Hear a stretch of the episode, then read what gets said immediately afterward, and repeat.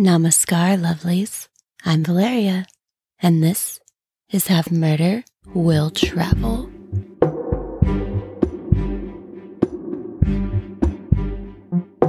Hello, hello, everyone. Hope no one's been hypnotized to commit a murder since last week. If you don't get that reference, go listen to last week's episode. Last week we were in Denmark, and this week we are off to Nepal. That's why I said hello in Nepali. Nepal actually has a lot of languages, upwards of one hundred, but Nepali is the official language for government business, so that's what I went with. Before we get into the case, I just want to tell you guys a story from my life. This has nothing to do with the case, so if you don't want to hear it, skip ahead a few minutes. Totally understand. If you're still here, buckle up. Recently, I have come to the conclusion that I am the subject of a nefarious plot to hurt or potentially kill me. I'm being serious. Where I live, I have a large covered concrete and brick front porch, and then I have a large covered wooden back porch. It's pretty common to see squirrels on the porches cracking nuts or see remnants of nuts squirrels have left. It's quaint, it's cute, I'm fucking Snow White, except I don't live with seven little men. I've recently noticed more squirrel activity on my back porch and also on my fence. The squirrels used to run away when I appeared, but lately they've just kind of been hanging out on the fence, watching me, judging me, making me uncomfortable. I took the trash out a few weeks ago, and there were three different squirrels on my fence, just staring, judging. I didn't look my best. It was the middle of the night. I was in my pajamas. Stop judging me. But the weirdest thing happened last night, and that's why I'm telling you guys now. I was walking to my car yesterday when I heard a noise. It was like a screeching, but like throaty. It definitely was not human.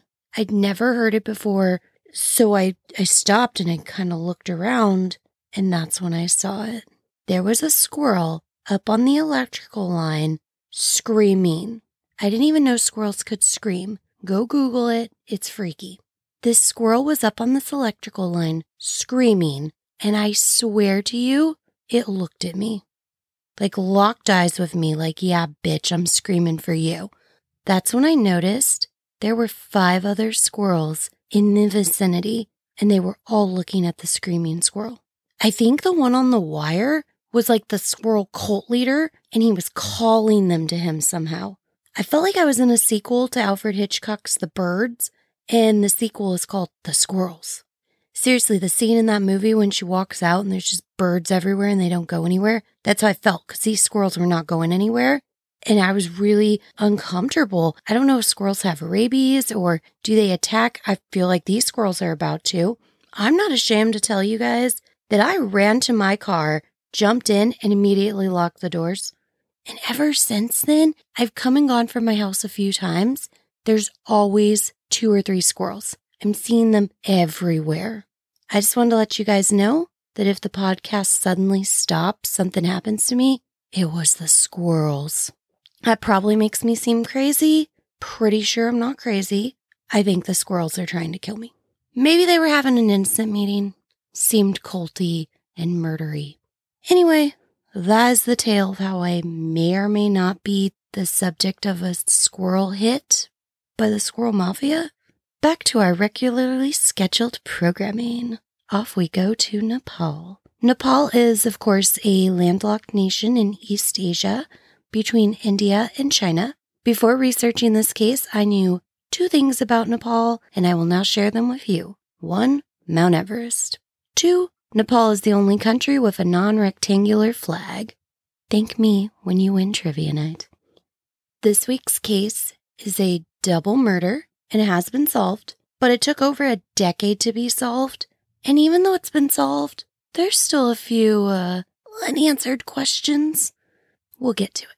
Our story takes place in Kathmandu, and our poor victims were literally in the wrong place at the wrong time. Fair warning, too, there is some child violence in this case. The child is not dead, but I still want to warn you, kid stuff is hard. I know some people don't like to hear it. Just letting you know there is some child things. Like always, I will do my best with the names. It wasn't easy to find pronunciation guides for these Nepalese names. I tried. I'm going to try as I say 'em. Wish me luck. I'm doing the thing. I'm, I'm doing my best. Our story begins in two thousand two at the home of Gita Khadka. Gita worked as a manpower agent, which is just a fancy way of saying she was like a job recruiter, mostly for overseas clients. I don't know why recruiters in America don't call themselves manpower agents. That sounds so much cooler than recruiter. Manpower agent. Sounds like a super villain. Everyone watch out, because if I ever get superpowers, I will become a super villain, not a superhero. Fair warning. Our manpower agent, Gita, owned a big fancy house. I'll post a pic of it. It's lovely. Gita rented parts of the house out. Her tenants in two thousand two were an engineer named Hemanta Shrestha and his wife, Anjali, and they had a four-year-old daughter. I did find the daughter's name, but I'm not going to say it because she's alive and I don't see any reason to drag her name into this. I always feel weird saying kids' names, so I'm choosing not to. But if you're really fucking curious, you can find it. It's not hard. In late June and early July of two thousand two, two teenage boys knocked on the door of the house a few times. Anjali answered the door each time. The boys said they were local students looking for rooms to rent. Anjali told them each time that she wasn't the owner and the owner wasn't there, or the owner was busy, couldn't talk to them at the moment. Whatever. Sometimes Gita wasn't there. Sometimes Gita was busy. Anjali was just like, yeah, I'll pass along the message. After a few times, see, I'm rude. I would have been like, fucking take a hint and go away. I wouldn't do that. I never would have answered the door in the first place. I have a big window on my front door, and once someone was knocking, and I literally walked by the door, locked eyes with the guy, and continued walking up the stairs. You can't have awkward encounters if you have no encounters at all. Stick around for more life tips. I am by no means saying that Anjali did anything wrong. Lots of people answer their doors. You should absolutely be able to answer your door and not be worried about murder. On July fifteenth, two thousand two, the boys knocked again a little before six a.m. How fucking rude to knock on someone's door unexpectedly before nine or ten a.m. Just fucking rude. Morning people have too much power. Why did we give them all the power? Anjali once again opened the door. She was a nice lady, so I'm sure she was nice when she opened the door. I would have been channeling my inner Erin Brockovich, asking what they were doing, making all that goddamn noise. Side note, that scene in Erin Brockovich where she first meets George is one of my favorite scenes ever in a movie.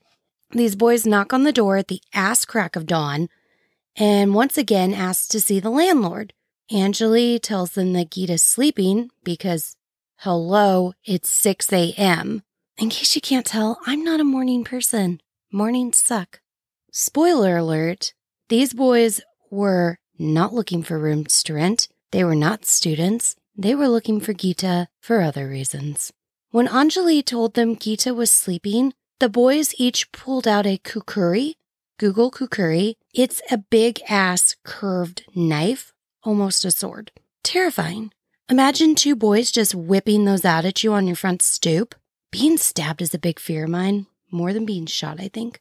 The boys pull out these giant knives, and they stabbed Anjali repeatedly in the abdomen. They then drug her unconscious body inside and left her in the kitchen, not caring at all about the huge trail of blood they left behind. The boys then charged into the bedroom where Anjali's husband and daughter were sleeping. This is so terrible. That little girl was just sleeping in her parents' bed. Ugh, I hate these fucking assholes. The boys stab Hemanta and they stab the little baby. They cut her from cheek to her throat.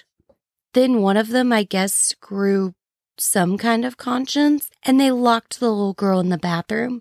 I say kind of grew a conscience because, yes, you didn't kill her, but you stabbed her. And then you locked a bleeding four-year-old in a bathroom. What if she bled out? The fuck is wrong with you? I teach four-year-olds, and I cannot imagine doing something to hurt one of them, even when they're being little assholes and I don't like them.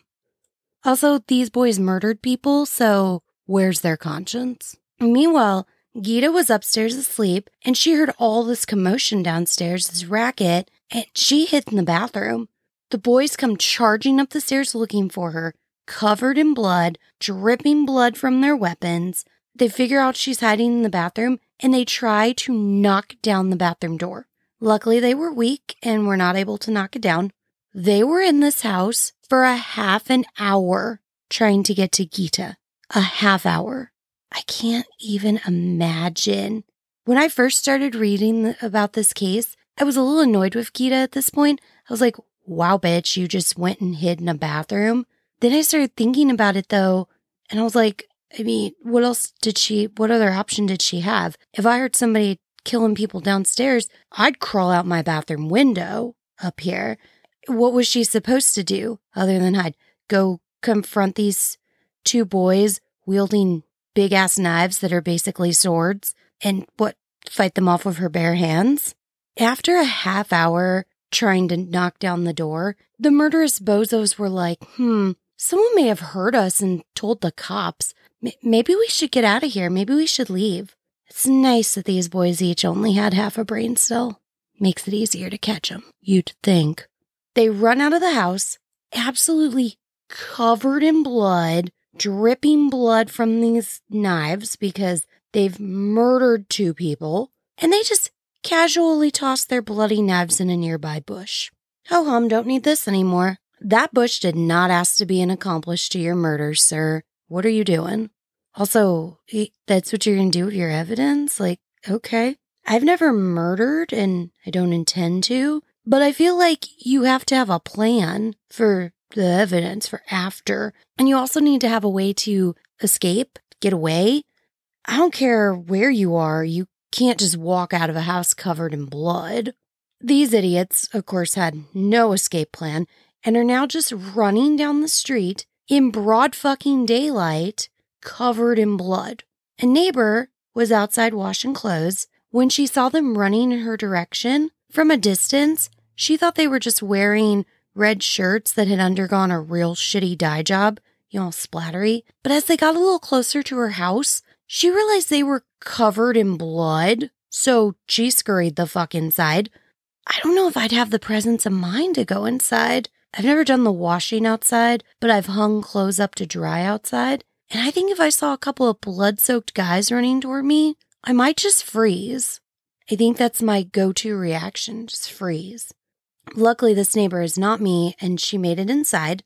Who knows if these boys would have heard her, what they would have done? We have no idea. She's watching them from inside her house, though, and the boys washed their hands at her outside faucet. One of them even removed his bloody shirt and just chucked it nearby. Just no fucks given about evidence they're leaving behind. That tells me they are either really fucking dumb or they think they're untouchable. Once they had washed up to their satisfaction, they simply walked away. The two boys walked into a pharmacy nearby to buy bandages for their cuts because, oh no, they had hurt themselves while murdering people. After they left the pharmacy, the boys just disappeared like a puff of smoke. Poof, gone. The police arrived at the house not too long after this. They found Anjali in the kitchen where the boys had dragged her, and they found her husband in a pool of his own blood in the bedroom. They were both rushed to the nearby hospital, but were quickly declared dead. The police found the poor little four-year-old in the bathroom. All I'm picturing is the flashback scenes in Dexter where he's a baby and he's sitting there in his mom's blood. Ugh, those scenes are awful. That poor little girl. She had to be terrified when the police opened that door, too. It could have been the attackers. Oh, I can't even imagine. I already told you that the daughter survived. She did survive, but she had to get forty stitches to her face. forty. I've only had stitches three times in my life, and the most I ever got was seven or eight, I think. forty. Holy shit. And so young. I got a few stitches on my lip when I was like three, and I remember all of it, so I cannot imagine what this little girl remembers. Between the stabbing, the hiding in the bathroom, the stitches, oh, she needs extensive therapy. I hope she got it. I hope she's still getting it. I wish her nothing but the best. Her survival is one of the few happy moments we have in this story because the cops now get nowhere. This investigation, just nothing. I want to say the cops tried, but I'm not sure if they really did. Over the years, there were at least eighteen different committees formed by the police to investigate these murders, yet they still got nowhere. I want to say the cops are trying because, again, eighteen different investigations, that's great, you're not giving up. But at the same time, I'm wondering what the hell they did with all the evidence.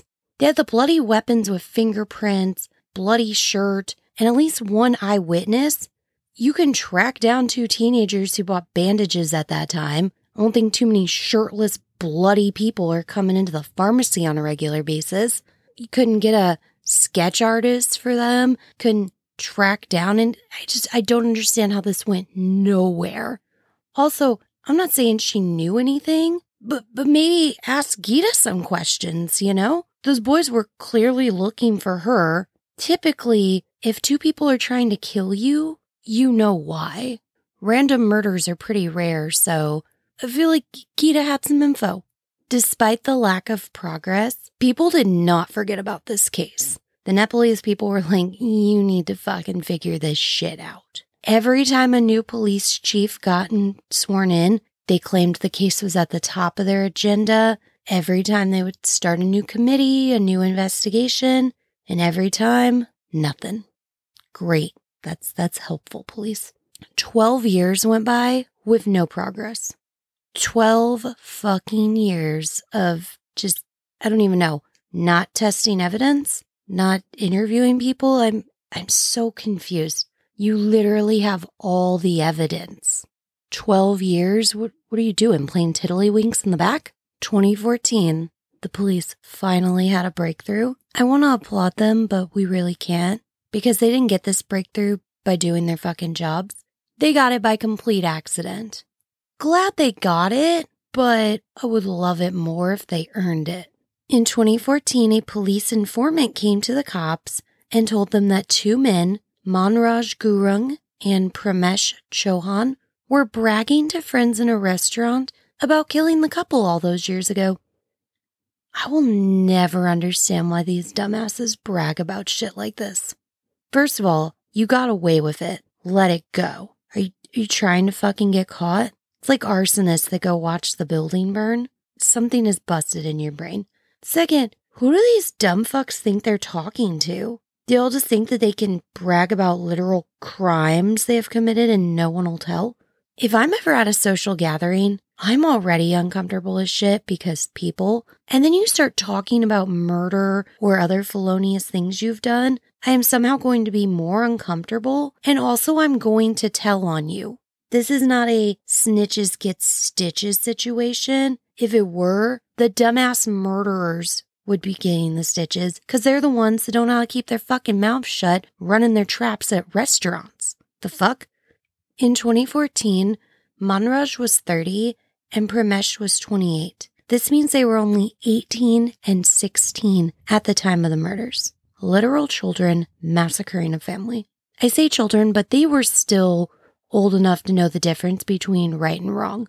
Not making excuses for them. You're not a baby. You knew what you were fucking doing.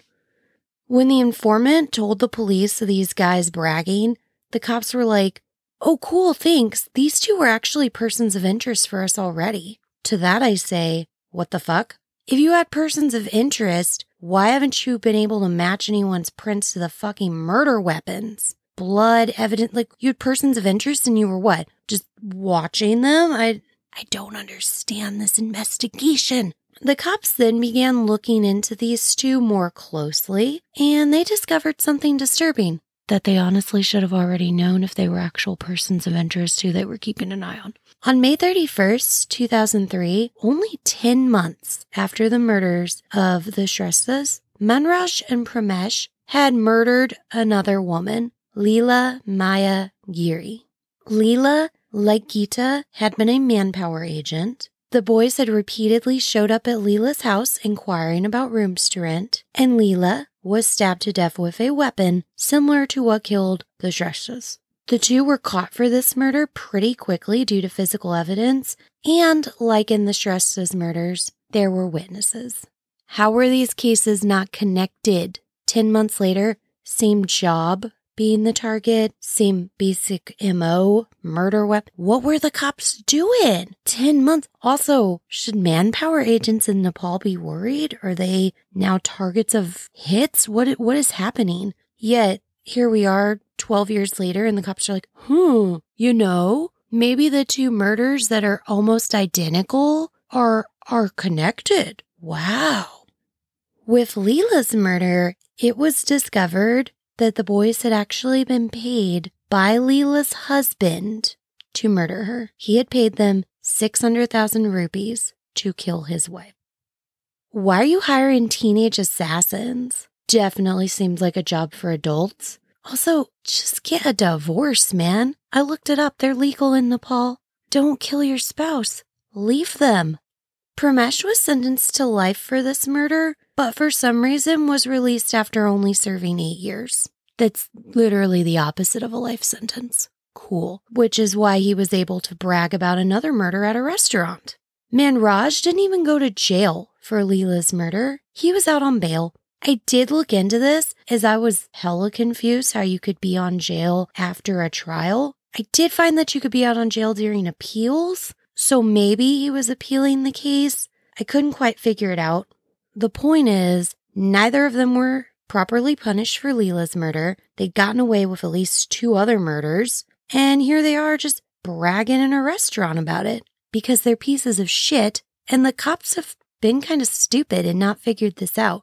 The cops did finally arrest Manraj and Pramesh, and they gave them both lie detectors related to the murders. They both failed the lie detector. I will play devil's advocate for a second here and point out that lie detectors are not admissible in most courts. They're unreliable as shit. You'd be sweaty, you could be nervous. It's easy to trick one, but police still like to use them. They have a little bit of validity, I guess. Take it with a grain of salt. They failed the lie detectors. I think in this case, these dudes were lying because they're liars who murder people for money and then brag about it twelve years later.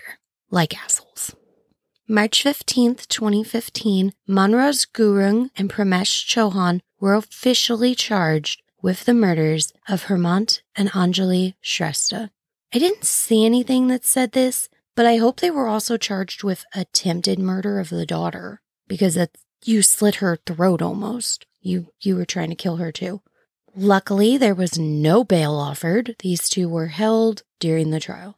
It came out during the trial that someone had paid these boys two hundred thousand rupees to kill the owner of the house, Gita.